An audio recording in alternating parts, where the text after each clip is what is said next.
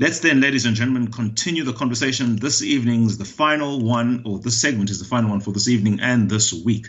We've just had Mr. Sello Hatang talking about Madiba Day and, of course, representation in academia as part of the transformation objectives of this country following the promulgation of the Constitution is real. We're focusing this evening on Student Night on how transformation in the institutions of higher learning is taking place. Chief Executive Officer at MyGrow, Mr. Mark Baker, is on the line to have a conversation with us about that. Good evening, Mark. Thanks for your time. Songezo, so lovely to be here with you. Thanks for having me. Excellent. Let's talk about um, academia in general, transformation, some of the conversations that continue to hinder it. I do know that the Minister of Education, then and now Minister of international relations even penned an academic thesis, PhD level, the contested meanings of transformation in post apartheid South African universities. Your thoughts on just generally what we mean by transformation in academia and representation more specifically? Well, you know, I think there's really just a lot of change that's going on in academia, and so much of it is, is necessary. I must say I'm a little biased because as a psychologist and being involved more in the, the faculty of psychology, uh, my view is that the real transformation needs to happen from the inside out. That ultimately, uh, you know, self-belief, uh, if that can be developed in students and uh, the, the skills around uh, their psychology, their ability to keep on keeping on, their ability to overcome obstacles that might come in their way, um, I think these are the real things that will cause empowerment and ultimately transformation in South Africa from the inside out. Let's talk about the 2015 task team that was assigned to look into transformation within higher universities, I mean, institutions of higher learning, universities among them. Minister Blade Nzimande was in charge at the time. He was concerned about the impediments within which postgraduate pipeline in producing support for early career development was taking place and the manner by which it was taking place. Of course, this was also affected by the challenges of aspiring black and colored female scholars. Your thoughts on that in general before we get into the nitty gritties? Yeah, you know, I think it's such a complex issue that uh, you know everyone everyone obviously has an opinion on it. Uh, my opinion is that uh, the systemic changes that are being made in the education department are are not only necessary but they've been long awaited, and I think they need to keep happening. I think transformation at that systemic level is something that uh, really must never stop happening. We, we want to ultimately get as a country to a point where um, education is accessible, it's viable, and uh, people are empowered to get there. My uh, primary concern, uh, uh, again, as I was saying, as a psychologist, is even if we hmm. fix some of those systemic problems with education and essentially, especially higher education and when, you know, as you mentioned, career development, is that if ultimately we don't develop people from the inside out in terms of their personal belief that they, they can do it, uh, they have something to add to the world, uh, then I think we, we really are missing something here in terms of people's professional development. And so part of what we, we're doing at MyGrow in emotional intelligence development is to say, well, you know, quite apart from the academic institutional work that can be done, quite apart from the uh, uh, educational levels that people now potentially have access to, quite apart from some of the financial problems that need to be overcome, can we make personal development from the inside out accessible to everybody in South Africa? Can we? Mark, are you there? Yeah, I'm here. Go well, the question is, can we? Can we? Well, I mean, I believe we can. You know, uh, some of the work that's happening now through, um, you know, it started originally at uh, the University of Cape Town through the Graduate School of Business, uh, where through some of the PhD work that was happening there, uh, there was an attempt to look at how to scale the development of emotional intelligence through technology. And that obviously developed then into this um, this this company that's come out of the university called called MyGrow. That that does exactly that. It uses technology to develop this most vital set of skills called emotional intelligence.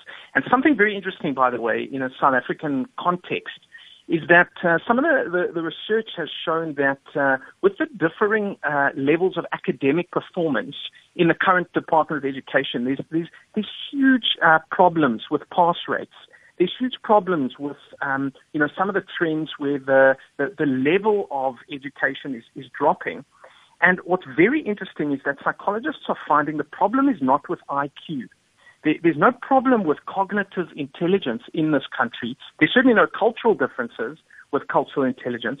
The main problem lies in the set of competencies known as emotional intelligence.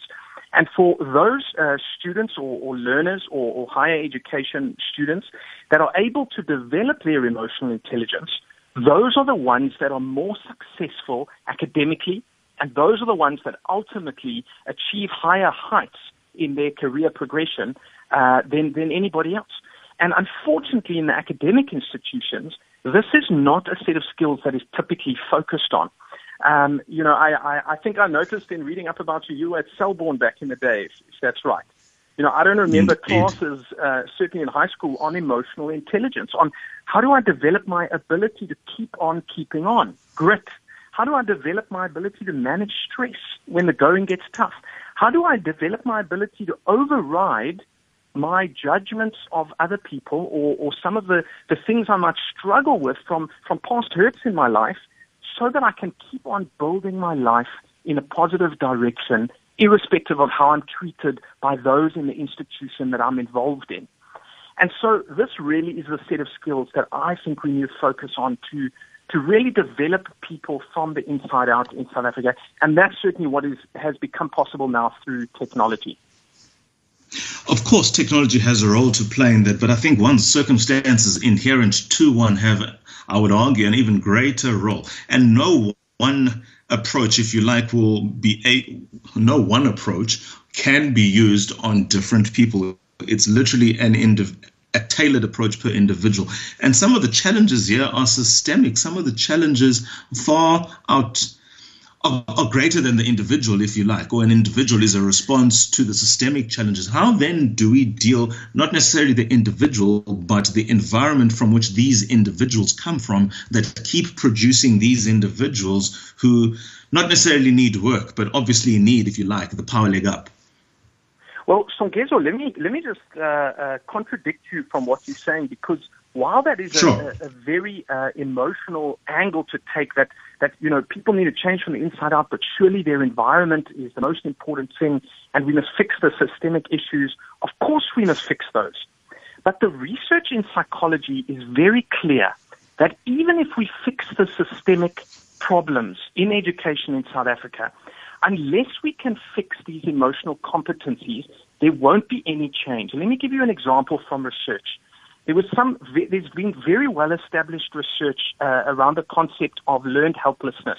And I'll just give you one example. You know, in the, in the early days of understanding how people respond to systemic problems of uh, painful systemic problems, psychologists were doing experiments um, where, you know, one example of an experiment is they, they created a two-sided dog kennel uh, with a partition in the middle that could be opened or closed and a shock plate on the one side. They would then put the, the dogs in the one side, shock the dogs, and of course they would jump away from the shock. They would jump to the other side of the dog kennel. But then when they closed that partition, this was actually done by a, a psychologist, Martin Seligman. When he closed the partition, in other words, he broke the system. So he, he, he, he, he broke the, the practical dynamics around uh, uh, this entity that was able to respond. And he shocked those, those dogs again. They, they weren't able to get away from the shock. And so they would just kind of lie in the most comfortable way possible. And when that, got, when that had gone on for a certain amount of time, something very interesting happened because when the psychologists then opened up the partition, in other words, they fixed the broken system and they shocked those same dogs again. Instead of them jumping away from the shock, instead of them uh, moving away from the suboptimal environment they were in, they carried on lying there taking the shock. And this is known as learned helplessness. This is a very well established construct in South Africa. Uh, sorry, not in South Africa, in psychology. Mm. So in South Africa, even if we fix some of the systemic issues and we don't fix the psychological paradigms of the agents, the individuals that have been bruised and hurt and wounded by those systemic problems, they won't be able to respond to them. I know that because of my own life, because what, through my life of privilege, I've had certain psychological perspectives that have held me back from achieving what I could have achieved in my life. And we see it now in the Department of Education. We see it with, at, at, in Can some areas, a 30% pass rate when there is access to this education. Not, not obviously in all areas. There's still some systemic work we need to do. But ultimately, unless we can fix the agents from the inside out, even if we fix the systemic issues in education, we've only gone we've only gone halfway, and ultimately we're not going to be able to allow the agents to respond to it. I appreciate that. I've got a follow up question, but I do have Aisha in Upington who wants to contribute. So let me go to our first caller in this segment. Good evening, Aisha. Welcome back. It's been a while. No, I, I listen to you every day. Good evening, Songezo. Um, Indeed. I would like to begin with your guest there. This is a systematic issue that needs to be addressed.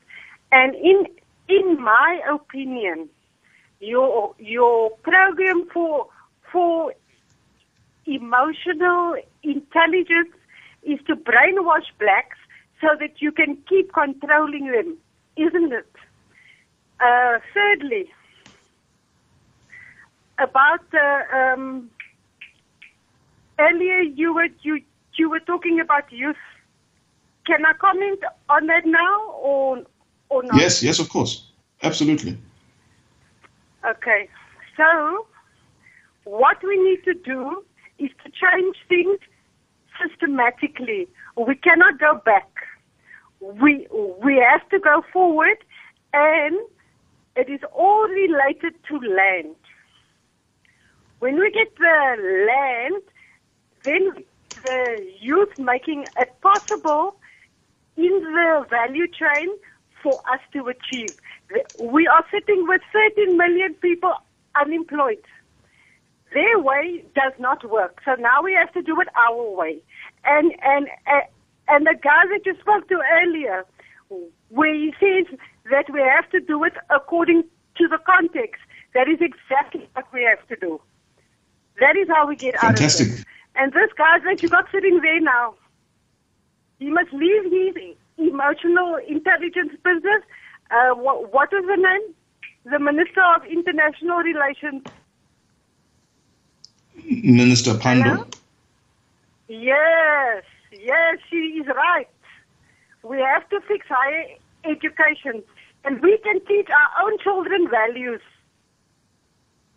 That is for the I'll give the guest an opportunity to respond to you. Thank you very much, um, Aisha. Mark, uh, one or two questions, I mean, one or two comments came from Aisha were, of course, in relation to an earlier conversation that we had. To the extent that she was referring to you, Aisha, that is referring to you, do you have anything to say in response to what she has said?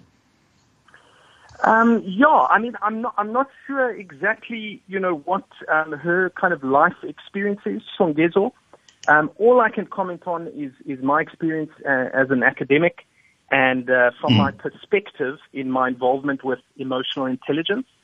And uh, certainly what I'm seeing is that uh, when people's emotional intelligence is developed and uh, uh, they are more successful in their lives and in their careers, irrespective of the systemic restrictions around them.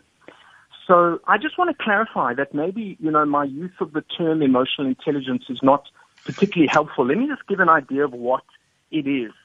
Essentially, emotional intelligence is a set of skills that helps people to manage themselves effectively and interact with others appropriately. And so even if there are people that are restricted in various ways, which is the case in South Africa, by systemic problems, that set of skills is a key differentiator between people that are going to be more successful than others who are potentially going to be less successful. So I, I'm of course not entirely sure of what this, this listener's background is, um, but what I do know and what research around the world and what research in South Africa is showing is developing the emotional intelligence of uh, especially learners, because your question was around uh, you know academics and career progression. This set of skills is like a set of psychological muscles that empowers people from the inside out to really make the most significant positive difference in their lives. We are able to develop that set of skills through technology, Um, and, you know, it's there and available for, for people to develop. I certainly believe that it is going to be such a wonderful contribution uh, to restoring South Africa. Of course, like that uh, listener was sharing, it, it's not going to fix the systemic issues, uh, but it certainly is going to uh, give so much help to many of the individuals in South Africa uh, that are desperately mm. needing it. I want to go back to a point that I do agree that South Africa does suffer from a lot of learned helplessness. I, I, don't disagree with you there. For instance, I was in Cape Town over a period when it was raining, not very recently, in fact. I was in Cape mm-hmm, Town. Mm-hmm. And in a wetland, low lying area, you see there is a development of informal settlements. And the first question I asked myself, because it had rained, all of those mm-hmm. houses were waterlogged. And the first question I asked was, yeah, surely yeah. somebody had to have thought that if and when it rains, these yeah. houses, all of them, are going to be submerged. Of course, nobody thought of that or thought and moved in relation to that thinking because those houses are submerged. So that's a question of learned helplessness. And I understand the value that in changing the human being and one's thinking, you may take care of the fact that they live in a submerged house. But surely, and, and, and this is where you and I might disagree, to an extent agreeing with Aisha, at least to the extent that it is relevant for my point, the environment itself has got to be conducive for an individual to change. In other words, those dogs, as they were, let me call them kennels, because the environment had changed and it constrained and constricted their movements, they got into the most comfortable position. And so they learned that. And when you change the environment, they still kept that behavior of still being comfortable in a difficult spot. But for that change in the dog that you require to take place and to be effective, what has to come before it is the environment changing. Create a conducive environment for people to see the change, to appreciate the change, and to work with that changed environment. And it's not a solution, in my view, to, to take somebody completely out of the environment and put them in a new one and see that person develop without changing that environment, because in that environment, there's still another dog that is there. So, Gregor, I have to, I have to just share with you my perspective. Uh, sure. And and all, all I have is, is my perspective and, and, and my involvement in some of the research I'm in. But if we have a look at some of the scenarios around the world where people are in a very good position in other words, they don't have these uh, systemic restrictions around them. There are many people in those environments. If you look, for example, at the UK, that is, is quite a developed mm. country, certainly with far less poverty um, than, than South Africa. There are many people mm. there that are living on something called the dole, which is essentially a government uh, tax. They have no jobs. They're sitting in a first world country with, sorry to put it so bluntly, but all of the white privilege in the world and their lives are a complete mess. They are going nowhere and they have everything in their favor. The problem there is emotional intelligence.